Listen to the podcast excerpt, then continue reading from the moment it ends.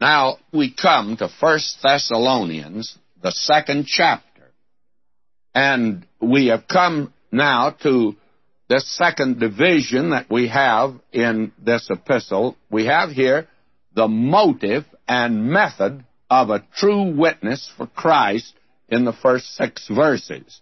We are looking in chapter 2 at the coming of Christ is a working hope. Now, this is the rapture of the church. The coming of Christ for his church is not a doctrine to argue about. It's a doctrine to live.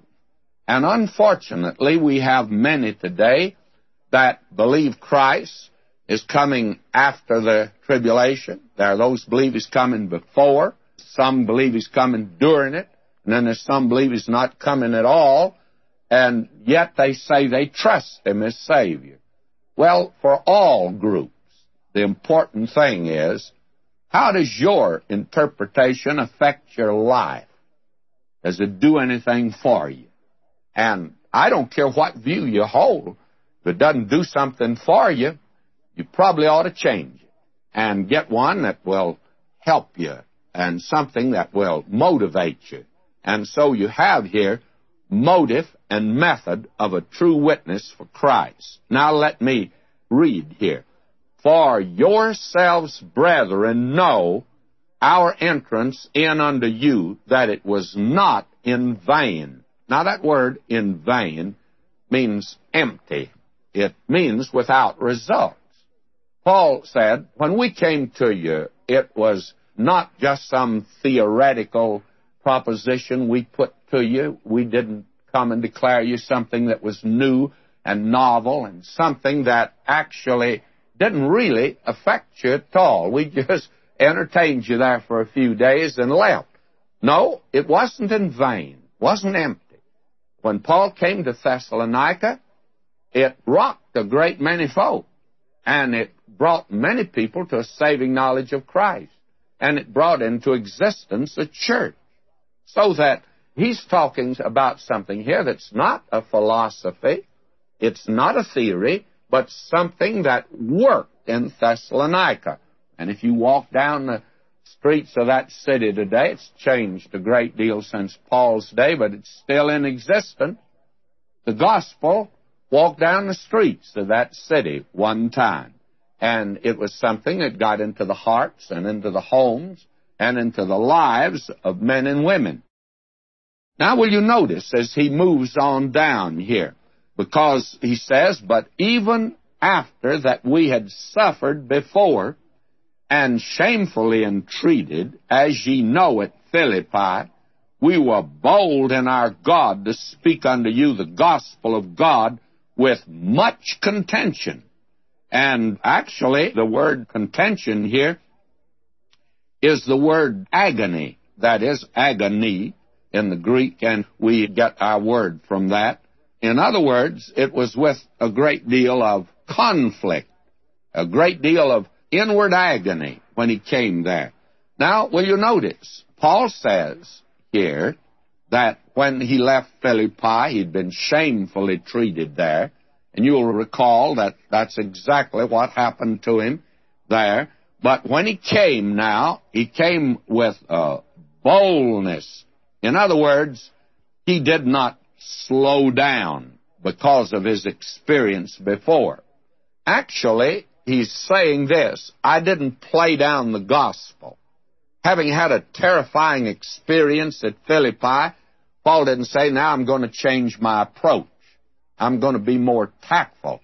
I'm going to be outspoken. Paul was not a secret believer. Paul spoke right out, just as he had done at Philippi. You see, it'd be so easy for him to rationalize. And he could say, well, now I better read that book, How to Make Friends and Influence People. And I should probably be more tactful. I should use the, well, have the easy sell, the soft sell. And I probably better come at it like that. Not Paul. He declared the gospel, and his experience before did not affect him. Now he's going to tell how he entered in among them and how he presented the word. this to me is tremendous. Fact the matter is, it's amazing. Let me ask you this question. If you were asked to choose which was the greatest sermon of the Apostle Paul, what sermon would you choose? Now, I'm sure in this wonderful group of folk listening today that there'd be difference of opinion, and rightly so. That great sermon at Damascus after his conversion, that was a great one. There on the island of Cyprus before Sergius Paulus, when he began his missionary work. And then in the synagogue in Antioch of Pisidia on his first missionary journey. Very frankly, I consider that one of the greatest of his sermon. And then yonder in Athens on Mars Hill. And then there in Corinth. That was a great defense he made there. And then over in Ephesus, in the school of Tyrannus. I guess all of these are great. Probably somebody had picked his message he gave in Jerusalem when he was arrested or when he was brought before Felix and Festus and Agrippa. And that one before Agrippa is a masterpiece. Or maybe there at the beach at Ephesus, is farewell then. Well, in every message, he always presented Christ, his death, and his resurrection. Now, very frankly, if I was to pick the greatest sermon of Paul, I would actually pick none of these. I would pick his life in Thessalonica, not in writing, but in walking, not in exposition, but in experience, not in his profession, but his practice. And he took his text actually from James, that faith without works is dead. And he made his points on the pavement of the streets of Thessalonica. He didn't do it with his tongue, but with the testimony of his life. It was the tongue in his shoes, not the tongue in his mouth. And every believer's a preacher. You're a preacher. Now, maybe you won't like that. There was a man that lived down the street from me when I first came to Pasadena. That was in 1940, and he was an alcoholic. Lived with his mother mother, a lovely Christian woman, she wanted me to talk with him. And I talked with him several times, but one day it was right before the holidays, or at the beginning of them actually. I saw him get off the old streetcar in that day and start down the street, and he was using both sides of the street to hold him up because he was really wobbling, and he was three sheets under the wind. And so when he came by my study, I just opened the door and moved him in, sat him down, and I told him what I thought of him, how he'd abused his mother, how he was breaking her heart, what a low down, dirty rascal that he really was. And he agreed with every one of them. And then I came to this point. I said, you know, every person is a preacher. and I said, you are a preacher. You preach for your life. He stood up and he wanted to fight me. Boy, he doubled his fist. He says, Don't you call me a preacher. You know, I could call him everything under the sun but a preacher. Well, maybe you don't like me calling you a preacher, but you're a preacher. As I told that man that day, every person preaches by his life some message. You're saying something to somebody by the life that you live, and you can't help it. Maybe a child in your home and that's one of the reasons that we've got a lot of young kids out on the highways and byways and streets and alleys of this world today is they looked at mama and dad at home and they didn't like what they saw and they took to the highway. Oh, my friend, may I say to you, the greatest sermon you'll ever preach and I'll ever preach is by the life that we live. Now, Paul's going to tell you about the sermon he preached in Thessalonica. Will you listen to him here? He says, For our exhortation was not of deceit, nor of uncleanness, nor in guile.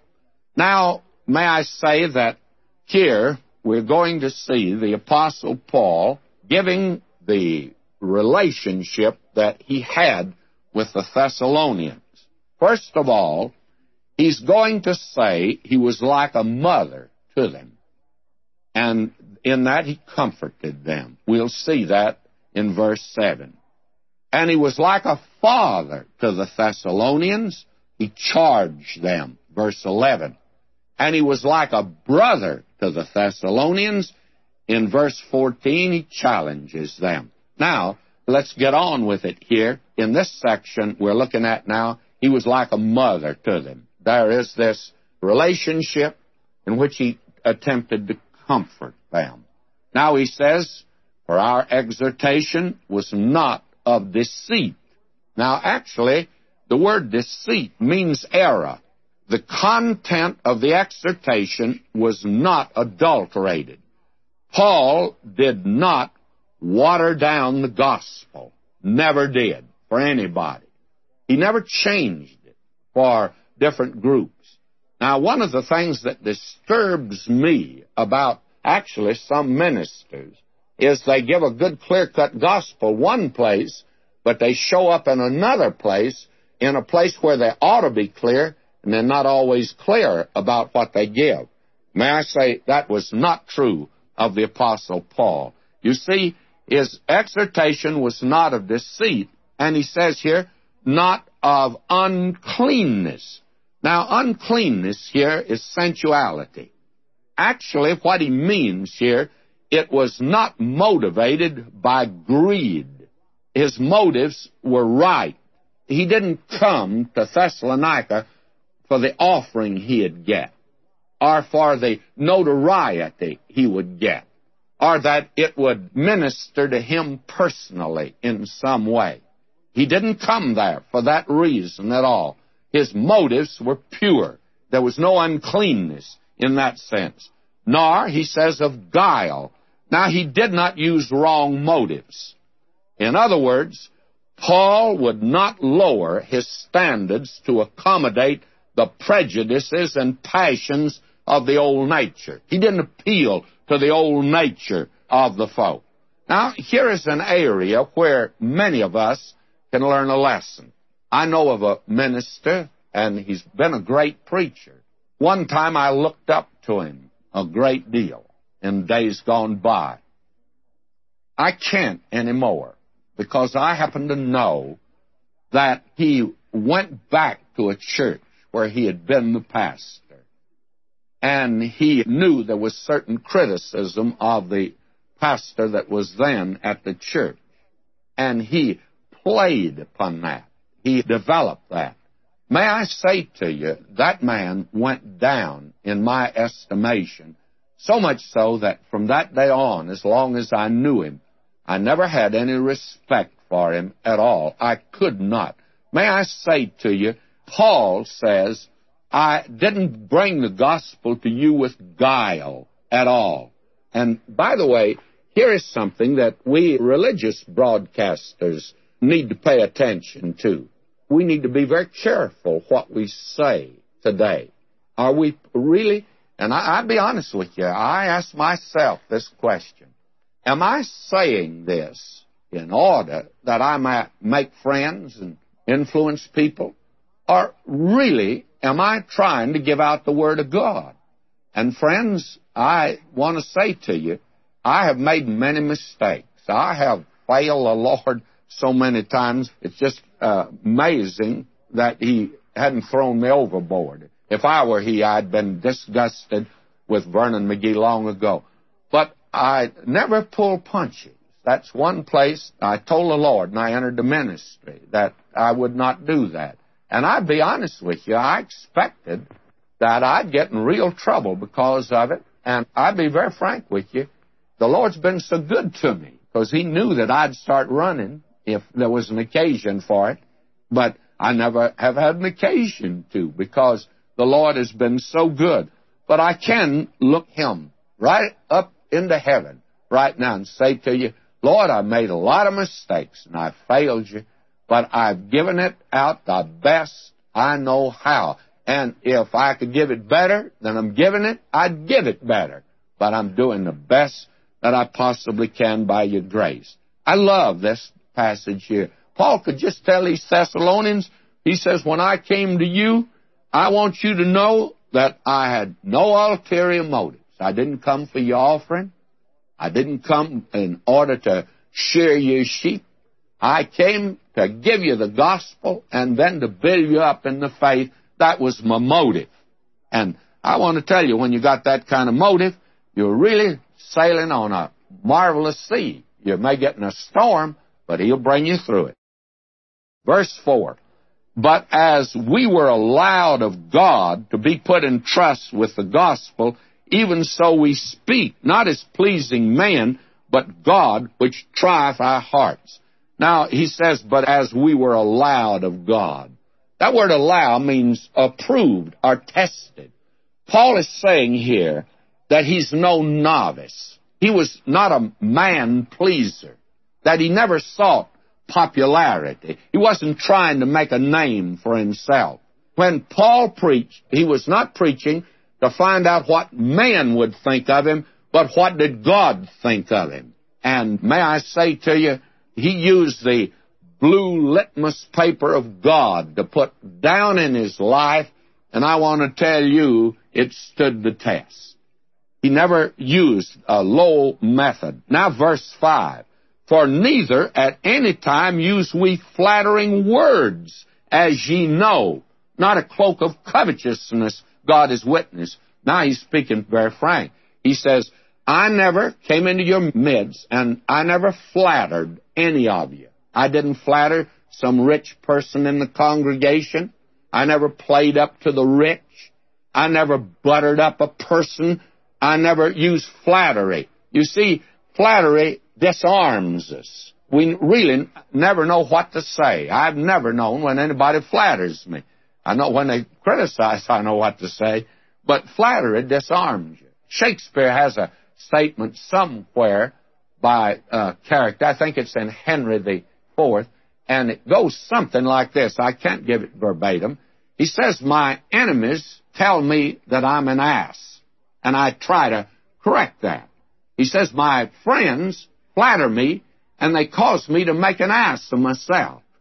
Friends, probably more dangerous than enemies at times. Now, Paul never used that business of flattery. Now, I know a group of wealthy laymen across this country that if you butter them up, you own them. If you don't, they are not interested in your program or interested in your work. You've got to butter them up. May I say to you, God pity the church and a work that has to depend upon men who have to be buttered up and flattered and have their backs scratched all the time. And friends, that is one of the curses today of the Christian church. This matter of flattery. Now, Paul didn't use a cloak of covetousness. The sin of the ministry, I do not think, is money.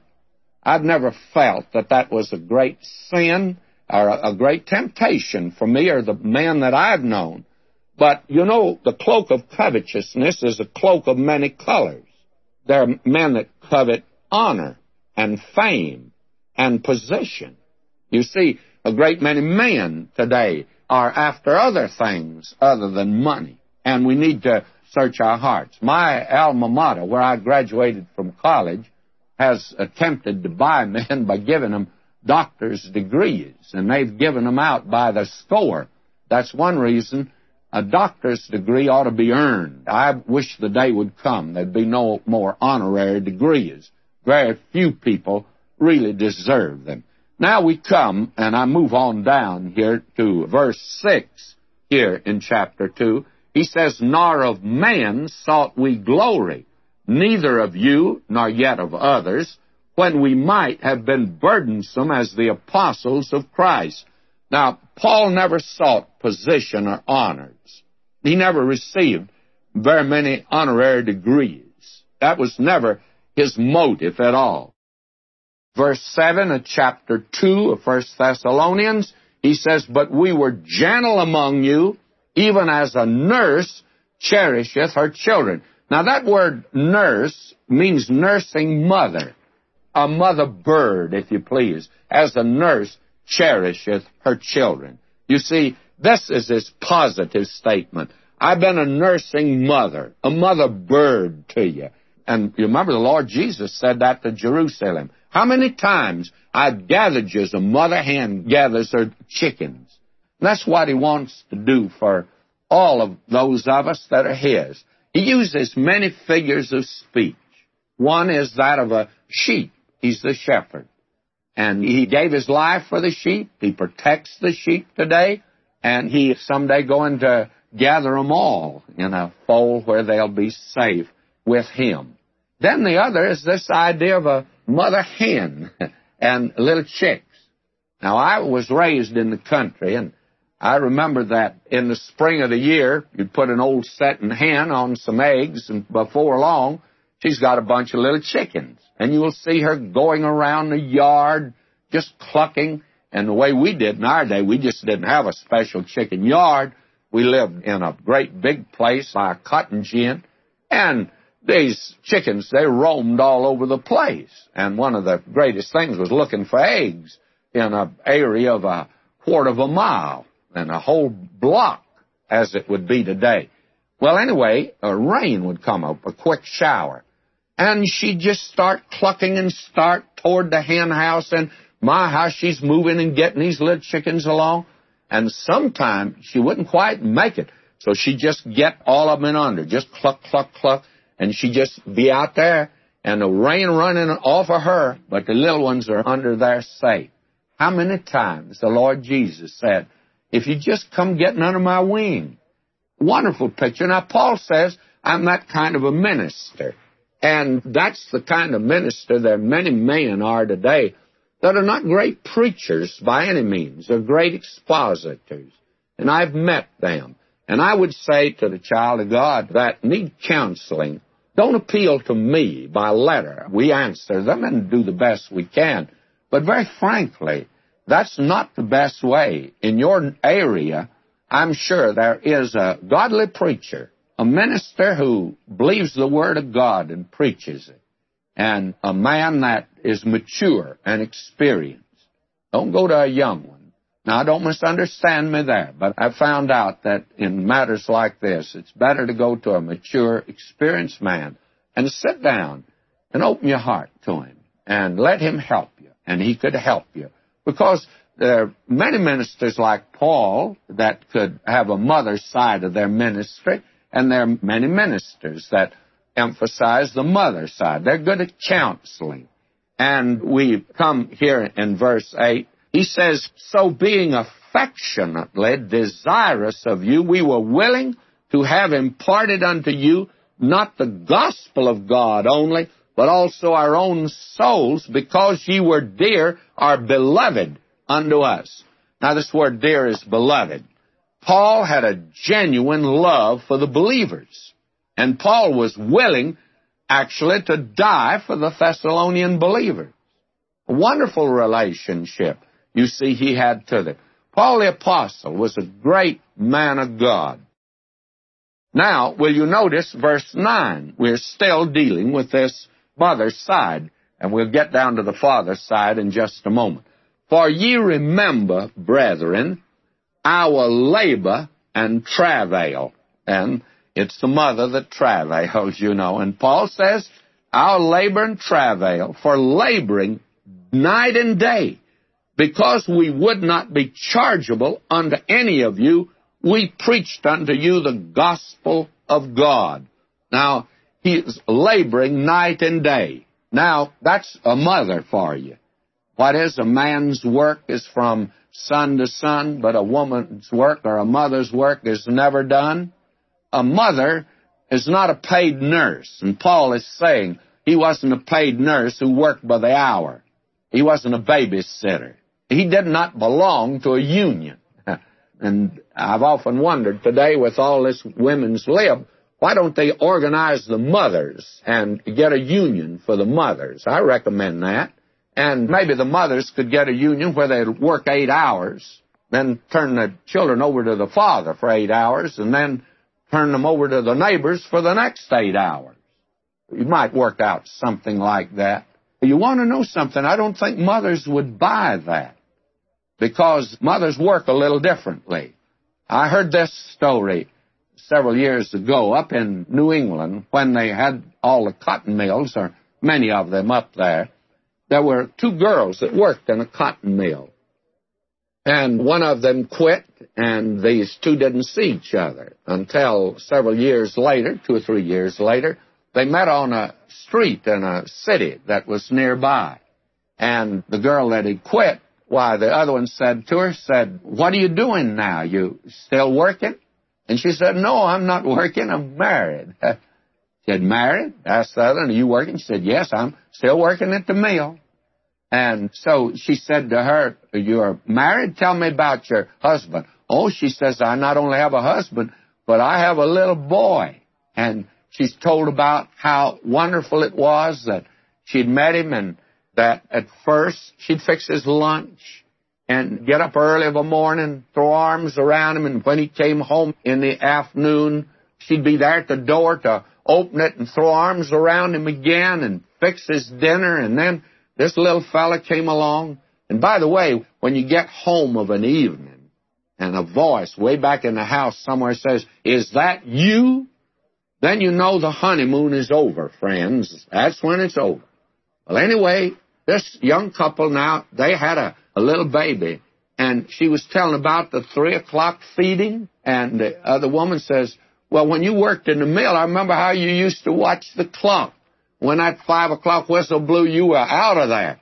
She said, Yes, but don't watch the clock now because I'm working really longer hours. She said, I thought you weren't working. Oh, she says, it really didn't work. it didn't work anymore. Why? Because she's motivated now by love. And that's what Paul is saying here. I work night and day. And I don't belong to a union. I'm not paid. I'm not a hired hand. A man told me one time, he was a member of the church. He asked me to go see somebody. He says, You're paid to do that. Well, you know what? I told him, You go see him. You are not paid. You probably do a better job than I do because we're not to do the Lord's work on that kind of basis. That really put that fellow in an awkward position. And you know, he had to make that call. He never said that to me again, I can assure you that. May I say to you, Paul was this kind of a nursemaid, and he was a nursemaid. A lot of pastors are nursemaids. Now, I come down to the father's side here at verse 10, and will you notice the father's side of the apostles' ministry? He says, Ye are witnesses.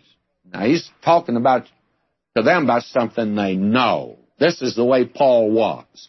Ye are witnesses, and God also, how holily and justly and unblameably we behaved ourselves among you that believe. Now let's look at that. Holily. That means there was a careful discharge of his duty to God. Now that's holy living. And justly was a careful discharge of his duty to man. Paul had a duty to God, he had a duty to man, and he discharged both of those. Now we're living in a day when I hear so much about dedicated Christians. I think I've said this before.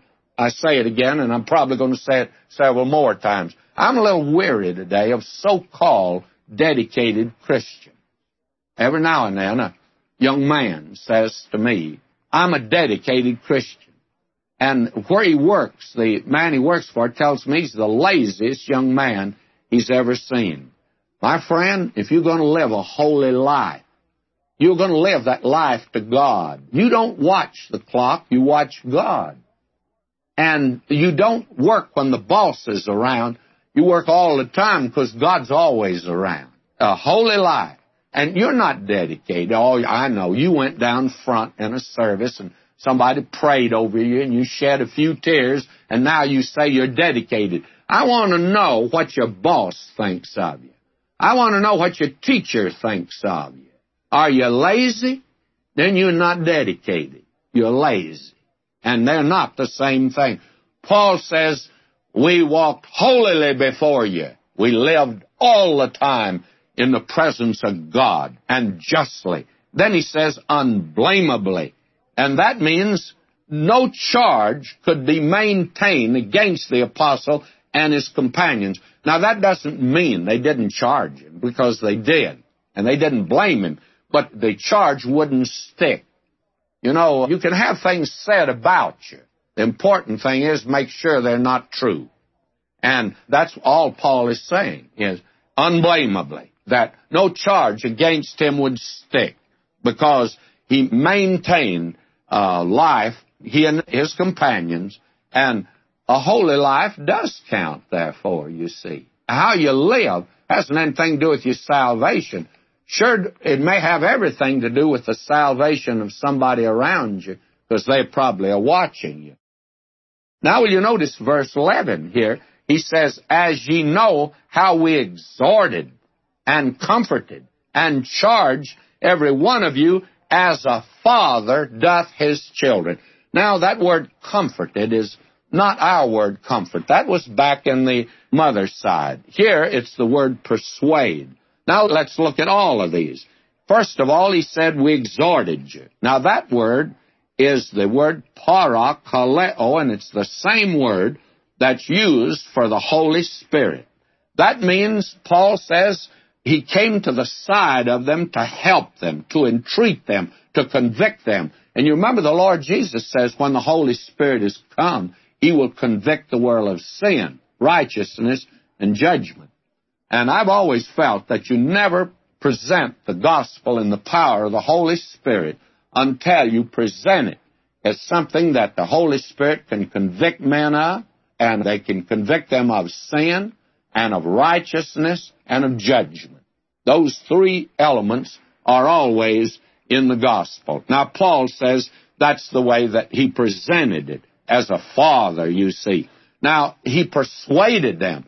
Now, he did use an urgency. He urged man, I beseech you. He could beseech them. And that should be the way that we should present it today. Now, charged here actually has a note of severity, of discipline. It is a virile word, a robust word, a firm word, a masculine word, if you please. Now, will you forgive me for saying this? And I don't want to be ugly, but I guess I am going to be just a little ugly here about this. There is a whole lot of sissy preaching today. And I mean sissy preaching these nice little sermonettes given by preacherettes to Christianettes. And that just turns you off, and there's no gospel net there you can be sure of. This little urgency. Somebody has defined the average church service in a liberal church is where a mild-mannered man gets up before a group of mild-mannered people and he urges them to be more mild-mannered. Oh, that is sickening, friends that type of thing. I generally at Easter time like to get the paper and see what the liberal preachers are going to preach on for resurrection. They really have a problem there. And my wife thinks I indulge my flesh at that time because I have to laugh at some of the subjects. Here, years ago in Southern California, a preacher, liberal preacher, he had it in the paper. His subject was Easter is a time of flowers. Oh, my friends, don't you imagine that was a virile, robust sermon? May I say to you, no wonder we've got so many sick saints today being given that kind of poison soup. Or as Dr. Stewart, a great Methodist evangelist in the South years ago said, he says some sermons don't have enough gospel in them to make soup for a sick grasshopper. And that is true today. What a glorious thing the ministry of the Apostle Paul was here. Now, he says, I've done this as a father to you, you see. Verse 12, that ye would walk worthy of God, who hath called you unto his kingdom and his glory. May I say to you, you're to walk worthy. This is the thing Paul said to the Ephesians, you remember. As a prisoner of the Lord, I beseech you that you walk worthy of the high calling wherewith you're called. Now, the kingdom here refers to the millennial kingdom, and the glory refers to the eternal kingdom. In other words, get a perspective, friends, of God's great plan and purpose. In other words, live in the light of eternity. Now, let me move down here. Now, Paul goes on here in verse 13. He says, For this cause also thank we God without ceasing, Because when ye received the word of God, which ye heard of us, ye received it not as the word of man, but as it is in truth the word of God, which effectually worketh also in you that believe. Now here is the other side of what we talked about the other day. Paul said first, the gospel came unto you not in word only, but in power and in the Holy Spirit. Now that's the way it should go out. And I hear a great many people criticize preachers. May I say this to you? If the man is presenting the gospel, it should not only go out in power, it should be received as the Word of God. Now, friends, let me ask you very candidly this question. How do you receive the Word of God? Do you receive it as the Word of God? Or do you have the hair up on the back of your neck? That's the way a lot of people come to church. Wonder what the preacher's going to say about me today. You know, that type of attitude. And I've had on two occasions, only two in my ministry of 40 years, two men came up to me and both of them had a hang up. They were mental problems, but nevertheless they said to me, did you have me in mind this morning when you said what you did? Well, I didn't even know they were there. They really gave a added sense to their importance, which was not justified. If they think I'd waste a sermon preaching either one of those characters, they were wrong.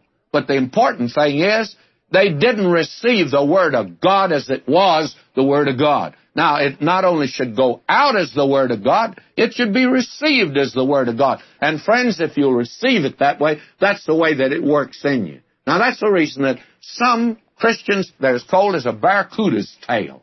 Man, they're cold saints. And they go to church and it means nothing to them. If it means nothing to you, you're wasting your time. How do you receive the Word of God? Do you receive it as the Word of God? If you do, oh, there's blessing there for you. That is, if it's given in the power of the Holy Spirit. Say, I hope we can get together on this. I hope I can give it in the power. I hope you can receive it that way. If you do, oh, friends, there's really something going to happen. You may be sure of that. Now, this second chapter is actually a very remarkable chapter, by the way, because you have here the coming of Christ is a working hope. That is, it gets right down where the rubber meets the road. And we have seen already in this chapter the motive and method of a true witness for Christ. And this man, Paul, was giving out the Word of God. And it irritated people, that is some, because it's salt. And if it gets in a fresh wound, that is where the sin in the life Word of God, I tell you, is like salt. Then we saw him revealing something that I feel today is needed in the churches. And here I go again as a retired preacher trying to tell the church what it should do.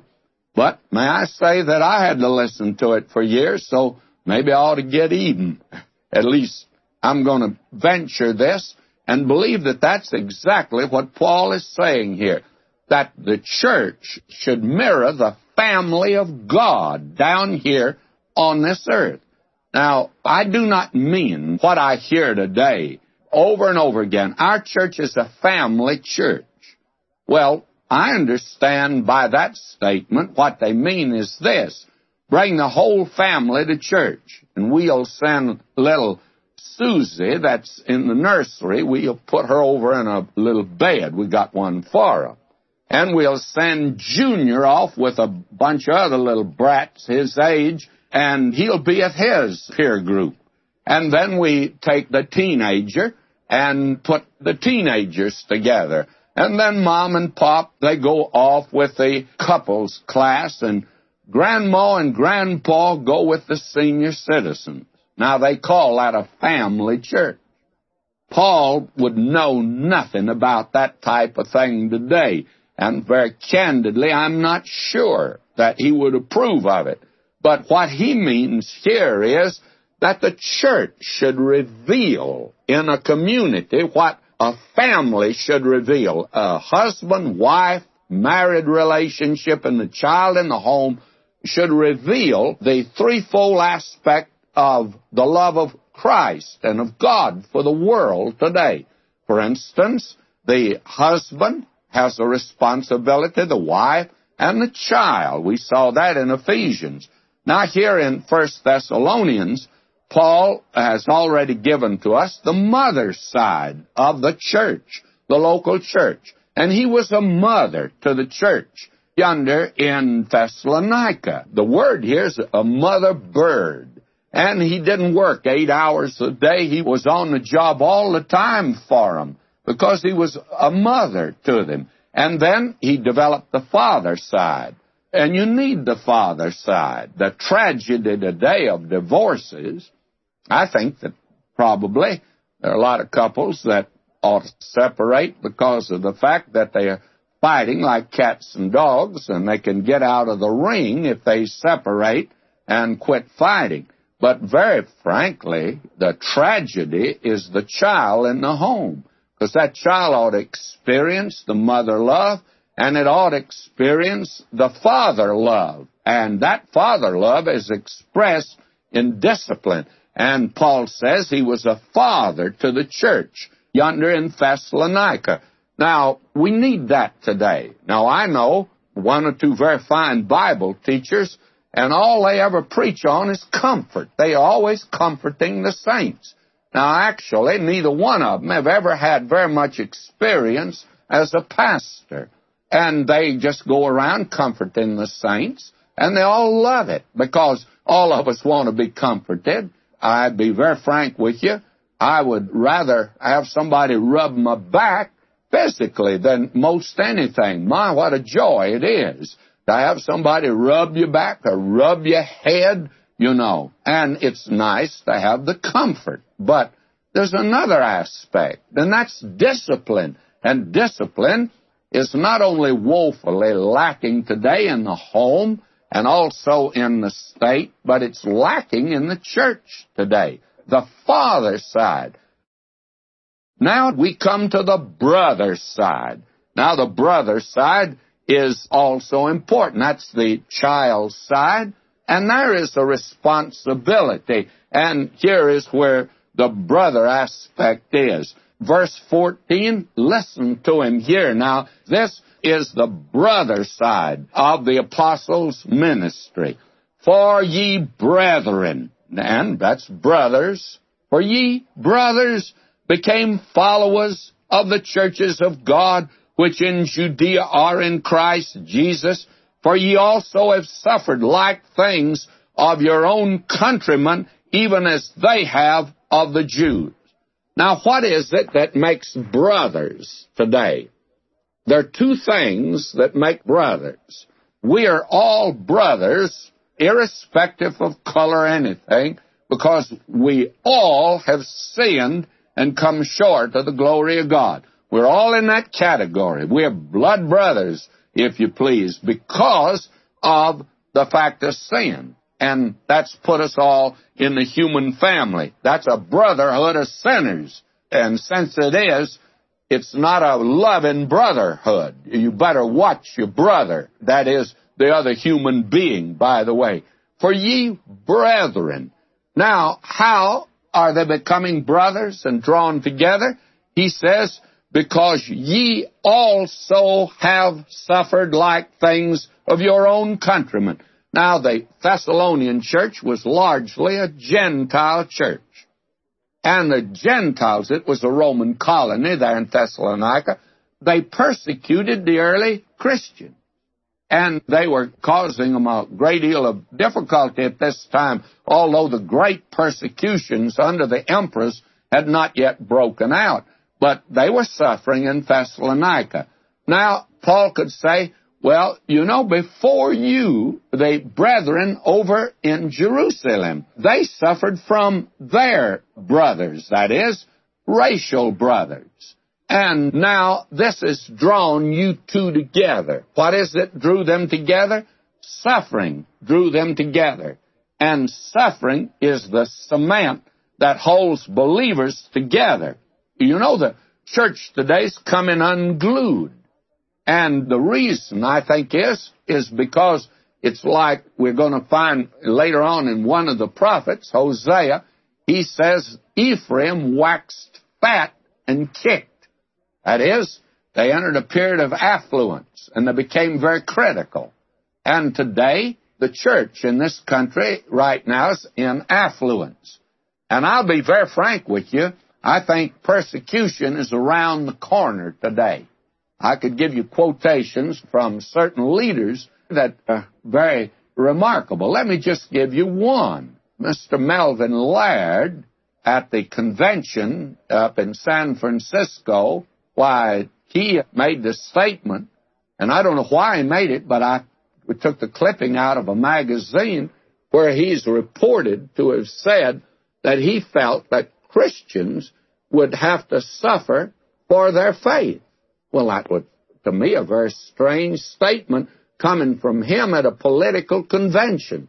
But that was the report that was given. Well, there are many others that are saying now, and we today pray for revival. I know any number of prayer groups that meet together and they pray for revival. Let me say this. I've never heard of one of them yet praying that they all might suffer or be persecuted, that revival might come. And very candidly, I do not think under the present state in this country we're going to have revival.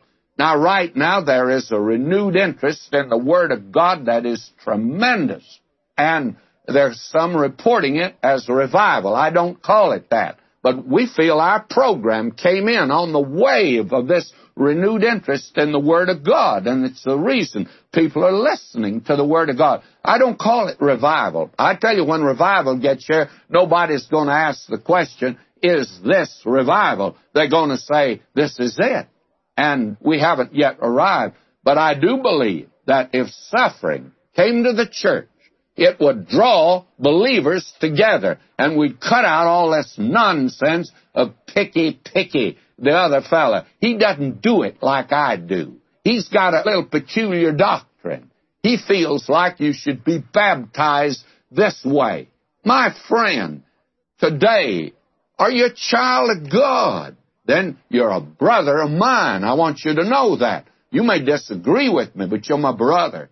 You're my brother because we're in the family of God and we should mirror that before the world. And when the church mirrors that before the world, then revival is going to come. I think that we are trying to take a detour and a shortcut to revival for praying for revival.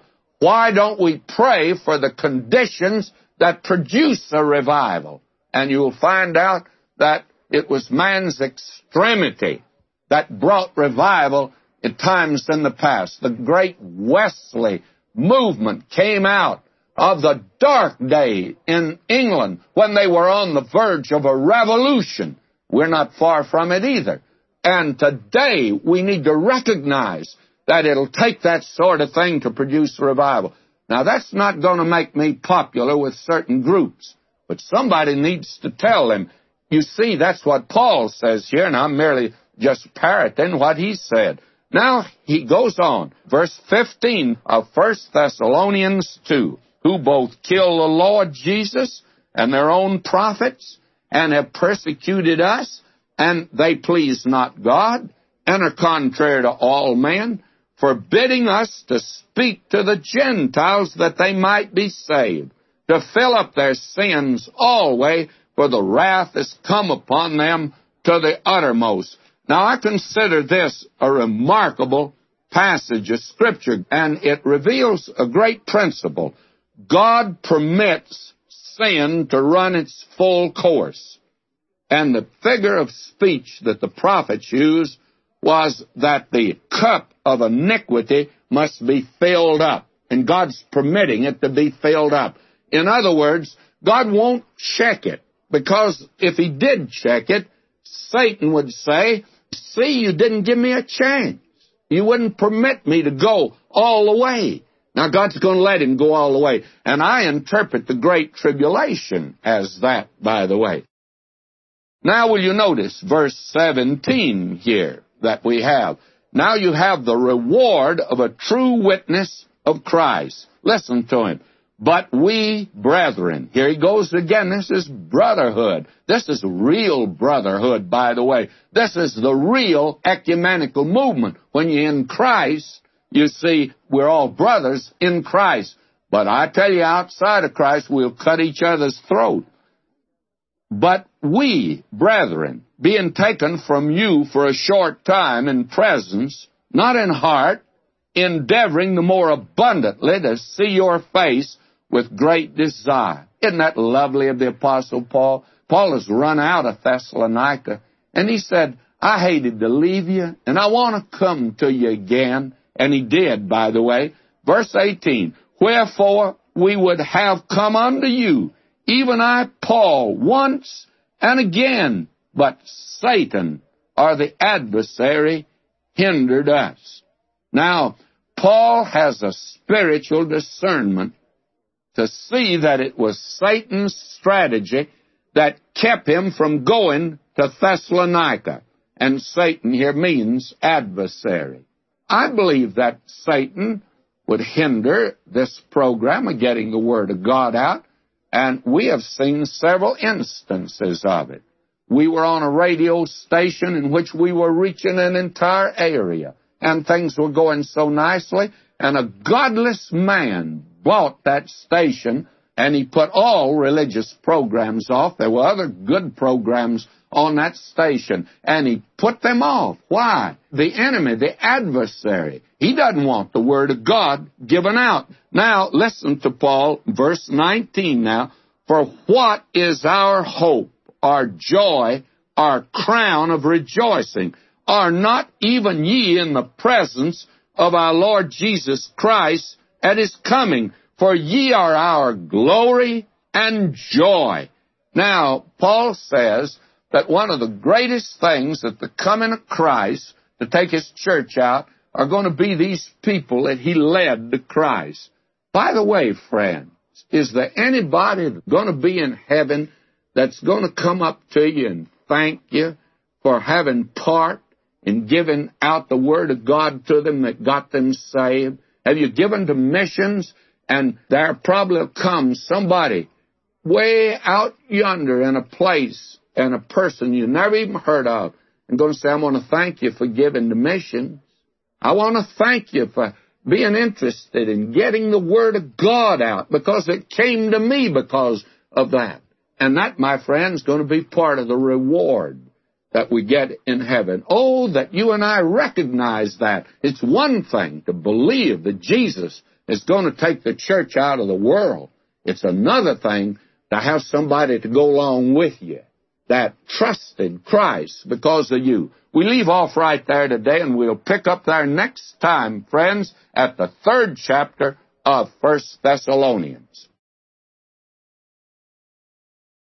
Now, friends, the great theme of First Thessalonians is the rapture of the church. The great theme of Second Thessalonians is the revelation of Christ, and that's his coming to the earth to establish his kingdom. And we find Paul in Thessalonica, where he'd been less than a month. He taught these two great themes. And the thing that impresses me is the practicality of these doctrines. Now, today, all schools of eschatology, that is, of prophecy, have got this teaching way out in left field where it becomes sort of a extraneous sort of thing, that this is something that it's nice to talk about and argue about, but it's not too meaningful. You can't get it geared into life, and it doesn't seem to walk in shoe leather down here. Paul is certainly showing that it does. And in chapter 3, the theme here is the coming of Christ is a purifying hope. Change your life. Affect your lifestyle if you hold to the rapture of the church. That is, the imminent coming of Christ for His own. It'll affect your life, and it doesn't. You really don't hold it. It's just sort of a theory. It's a philosophy for you. But when it affects you. Now, that's the heart of this epistle. Beginning here with chapter 3 and going through the fourth chapter, verse 12. The very heart of this epistle is that the coming of Christ for his church is a purifying hope. Now, Paul waited, you remember, over in Corinth for a report to come from Timothy and from apparently Silas and Dr. Luke, others that were there.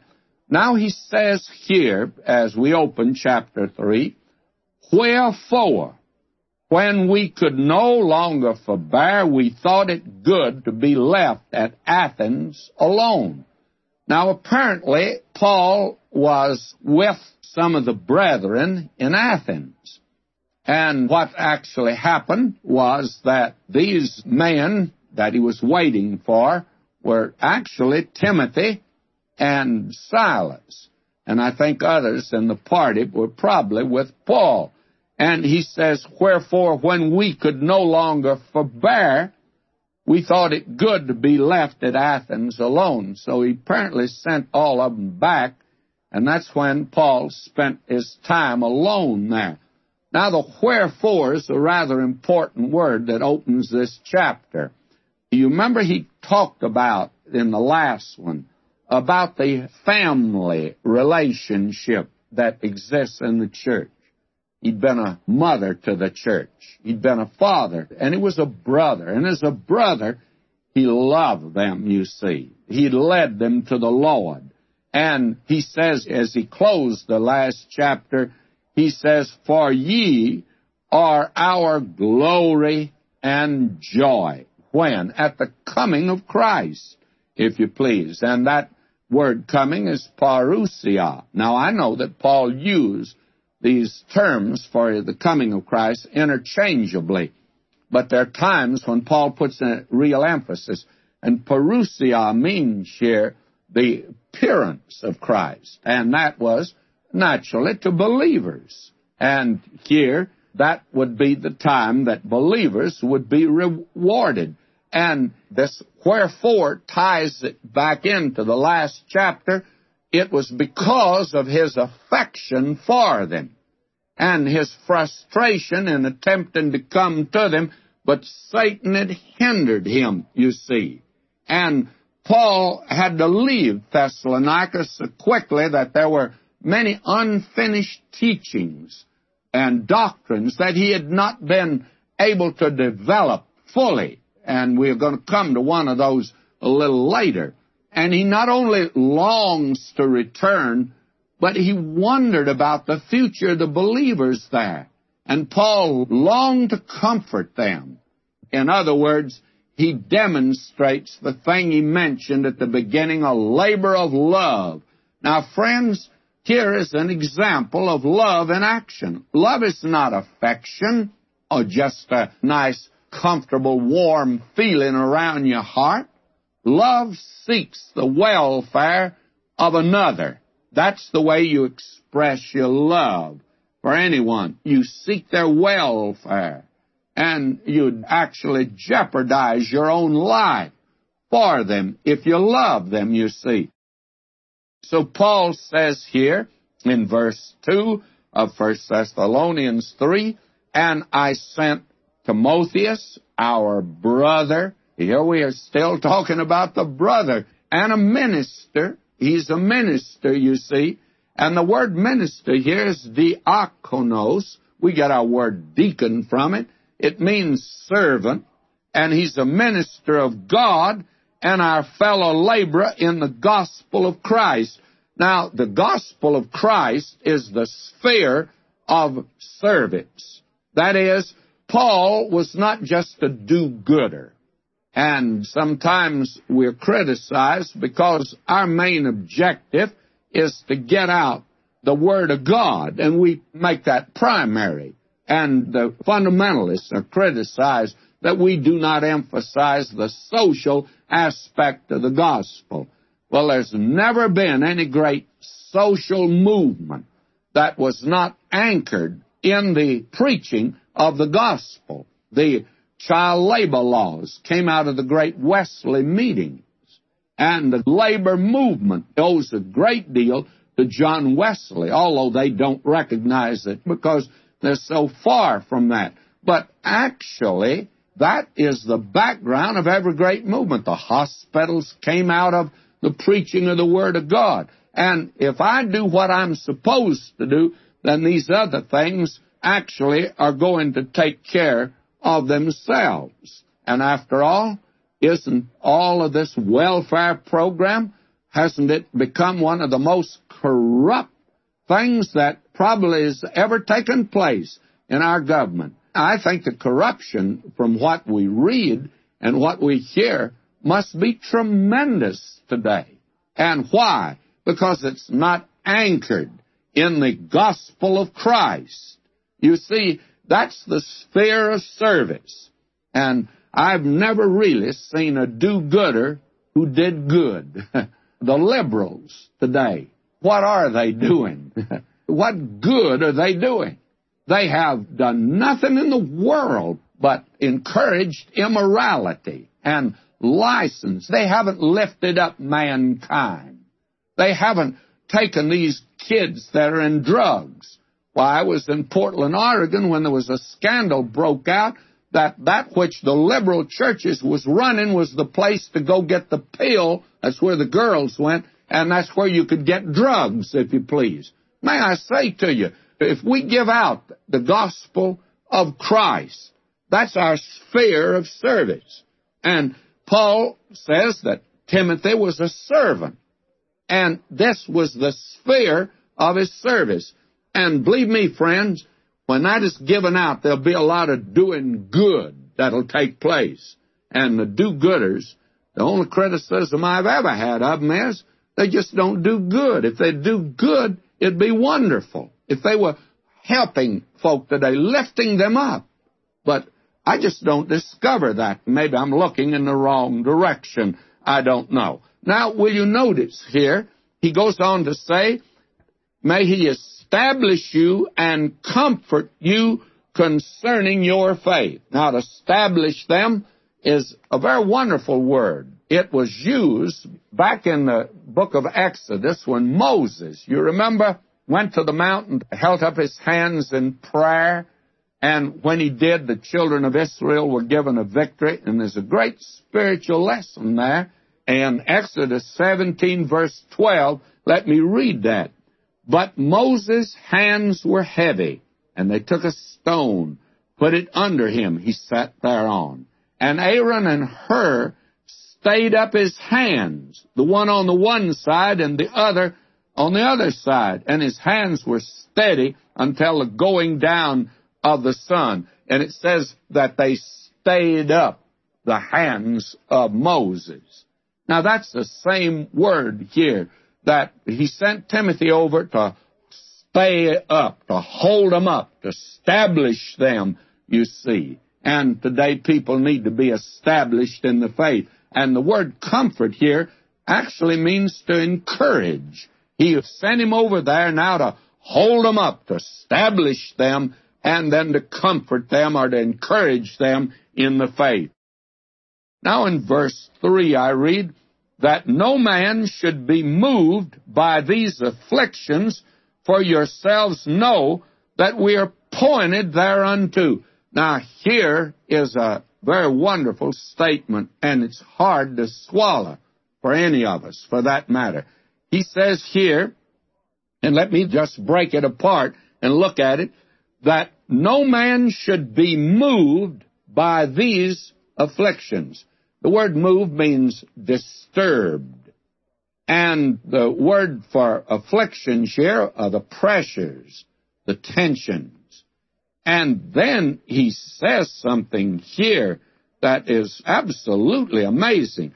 For yourselves know that we are appointed thereunto. Now, appointed means that you and I are to go through storms down here. But they're temporary, and we can't escape them. It's made very clear to us in the Word of God that you and I are to have trouble down here.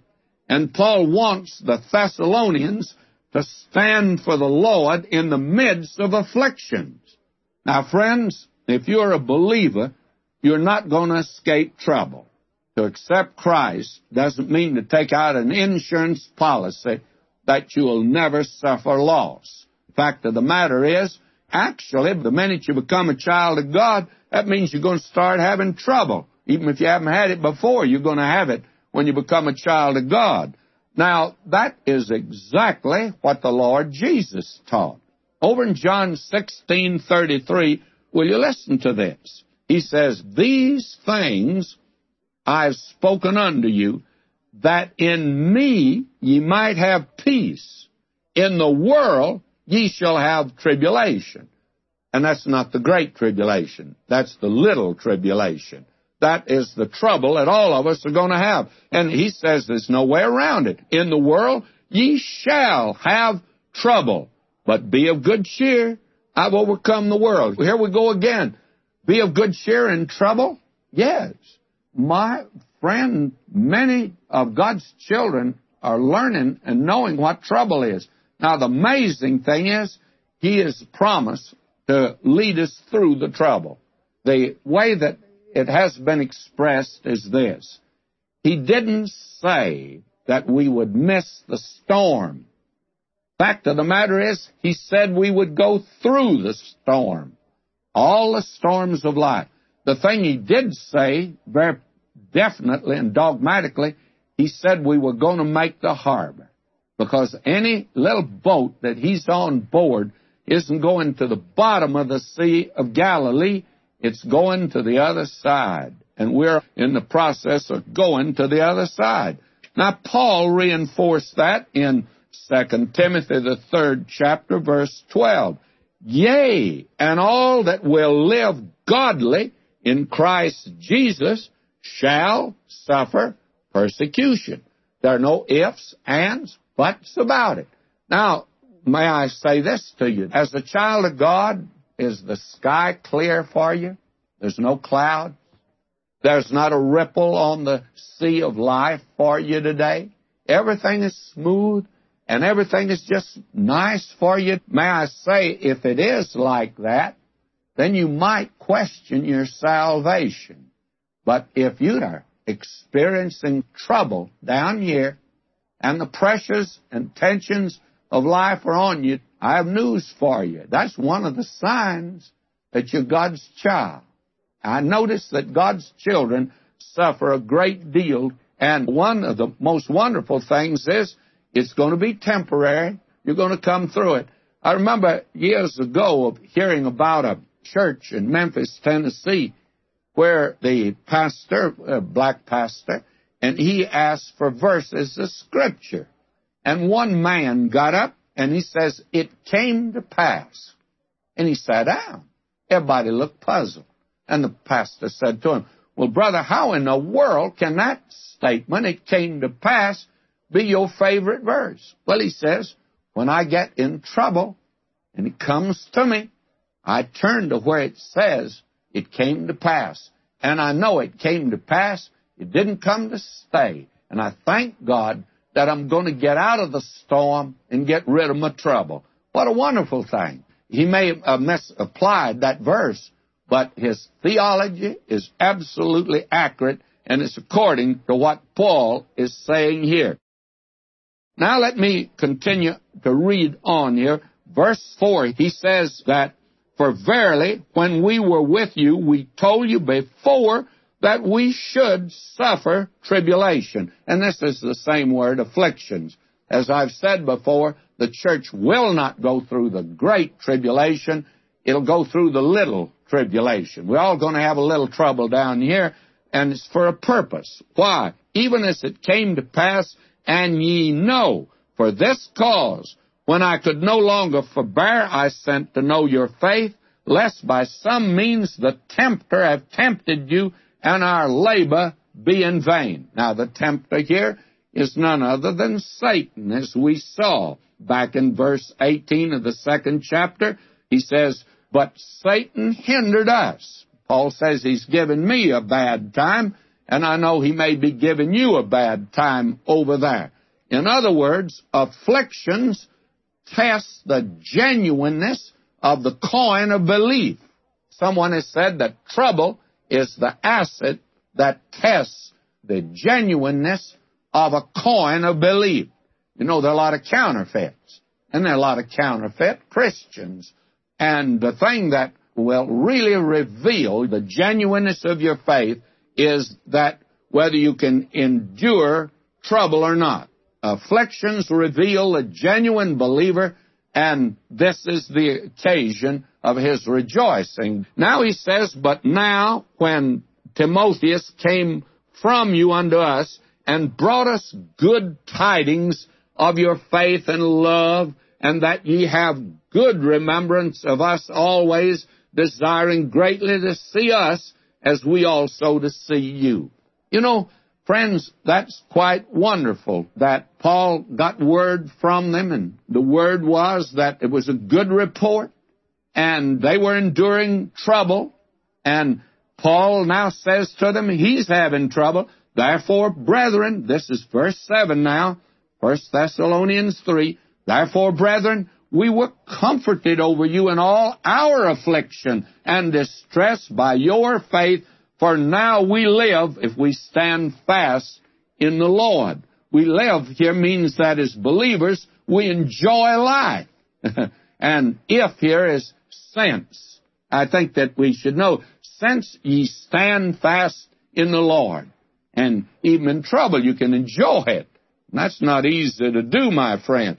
But Peter made that statement over in 1 Peter 4th chapter, verse 12. Beloved, think it not strange concerning the fiery trial that shall try you as though some strange thing happened unto you, but rejoice inasmuch as you're partakers of Christ's sufferings, that when his glory shall be revealed, ye may be glad also with exceeding joy. Friend, you can't lose being a Christian, even if you have trouble. It's going to work out for your good. You can always be sure of that. My, how wonderful this is. Now he says here in verse 9, For what thanks can we render to God again for you for all the joy wherewith we joy for your sakes before our God? Joy is associated with life, and sorrow is associated with death. Sorrow increases a capacity of the heart, though, for joy. And my, that's what Paul is talking about here. I want you to rejoice. Being a Christian is a wonderful thing. Now, Paul says here, look here, night and day, praying exceedingly that we might see your face and might perfect that which is lacking in your faith.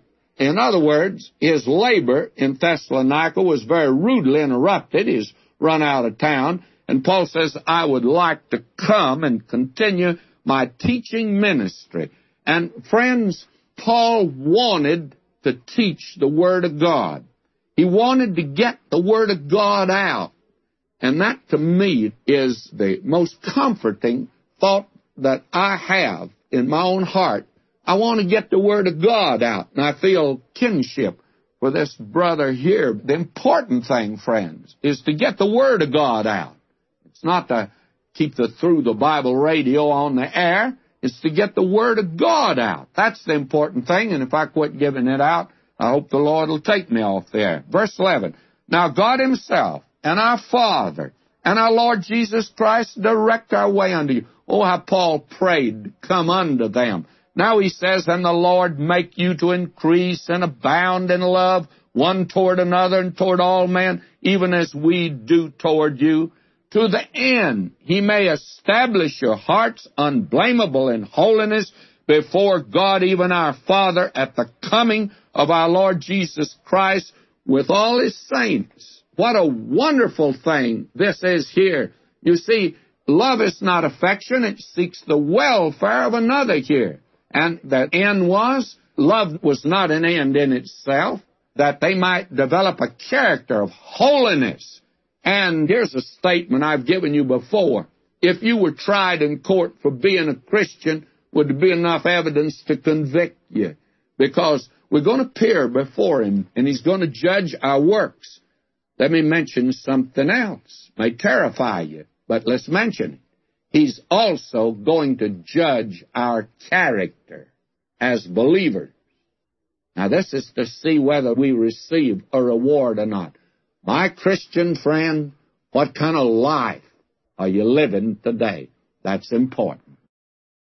Verse 13 again. To the end, he, that is the Lord Jesus, may establish your hearts unblameable in holiness before God, even our Father, at the coming of our Lord Jesus Christ with all his saints. Now, this would seem to indicate, and I think most schools agree, that the saints are going to come with Christ when he comes to the earth to establish his kingdom. If you disagree with that, well, I'm not going into that area at all. But I think most would agree with that. But this would seem to indicate that he doesn't reward them until that time that he comes to the earth to establish his kingdom. And many of us believe that we come before the judgment seat of Christ before that. That is, that when he takes the church out of the world, the world ends the great tribulation period, and then he comes at the end of the great tribulation period. And so the question naturally arises here, when is he going to present us unblameable in holiness before God? Here, is it when he takes the church out, or will it be at the time he comes to the earth to establish his kingdom? And it depends on this expression here, at the coming of our Lord Jesus Christ with all his saints. Now, this word coming is a very interesting word. It is translated sometimes by one Greek word, sometimes by a second, sometimes by a third. One of the words that's used is epiphany. Epiphania is the Greek word. We get our word epiphany from it. Actually, the first coming of Christ was an epiphany. We are told the grace of God that bringeth salvation hath appeared. There's the word right there. When he came the first time, it was a shining through. That's actually what the word means. A breaking through and a shining through of the Lord. And he came in person 1900 years ago as a little baby, uh, Bethlehem. And that was an epiphany. His presence, you see, as he came into the world. And by the way, it's a great word. And it can be used of either the coming of Christ the first time, or can be used for his coming to take the church out of the world, or to establish his kingdom, because actually all three will be a breaking through, a shining through, or the presence of the Lord Jesus. Then there's a second word that's used, apocalypsis. Well, that's the word that's used in the book of Revelation. That's the name of the book, Revelation. And the word in the Greek is apocalypsis. It means the unveiling. And therefore, when he came 1900 years ago, you couldn't quite call that an unveiling because his glory was veiled in human flesh. And just as in the tabernacle of old, the Shekinah glory was back in the Holy of Holies, and only the high priest went there. And when the Lord Jesus was here before, his glory did not show forth. It was in human flesh. Now, when he comes again, it will shine forth. And so that word is used for his second coming. Now the third word that's used, and that's the word that's used here, is parousia. And that really means just the presence. It's a word that's made up of the verb to be, that is, ousia, and para means along. It means to be present. In fact, that's the best word for to be present.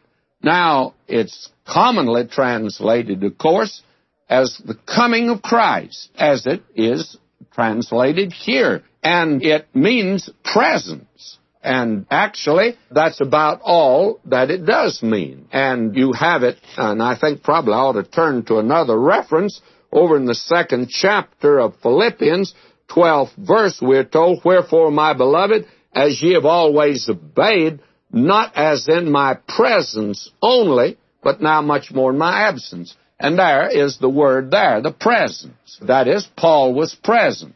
Now, what does this word coming or presence mean here? Well, when someone is coming, we always speak of it as his presence. For instance, I was introduced, and the pastor that introduced me says, We're thankful for the coming of Dr. McGee. Well, friends, I wasn't coming at that time. I was sitting down on the platform. But that's the way we use it. He was happy that I had come and I had driven down from Los Angeles, you see. Now, we are going to be present with the Lord Jesus at the very moment that we caught up to meet the Lord in the air. Now, He'll take us home to glory, to the place that He's prepared for us. And this word coming here doesn't necessarily refer specifically to the coming of Christ with His saints to the earth, but rather the coming to heaven when they'll be in the presence of the Father.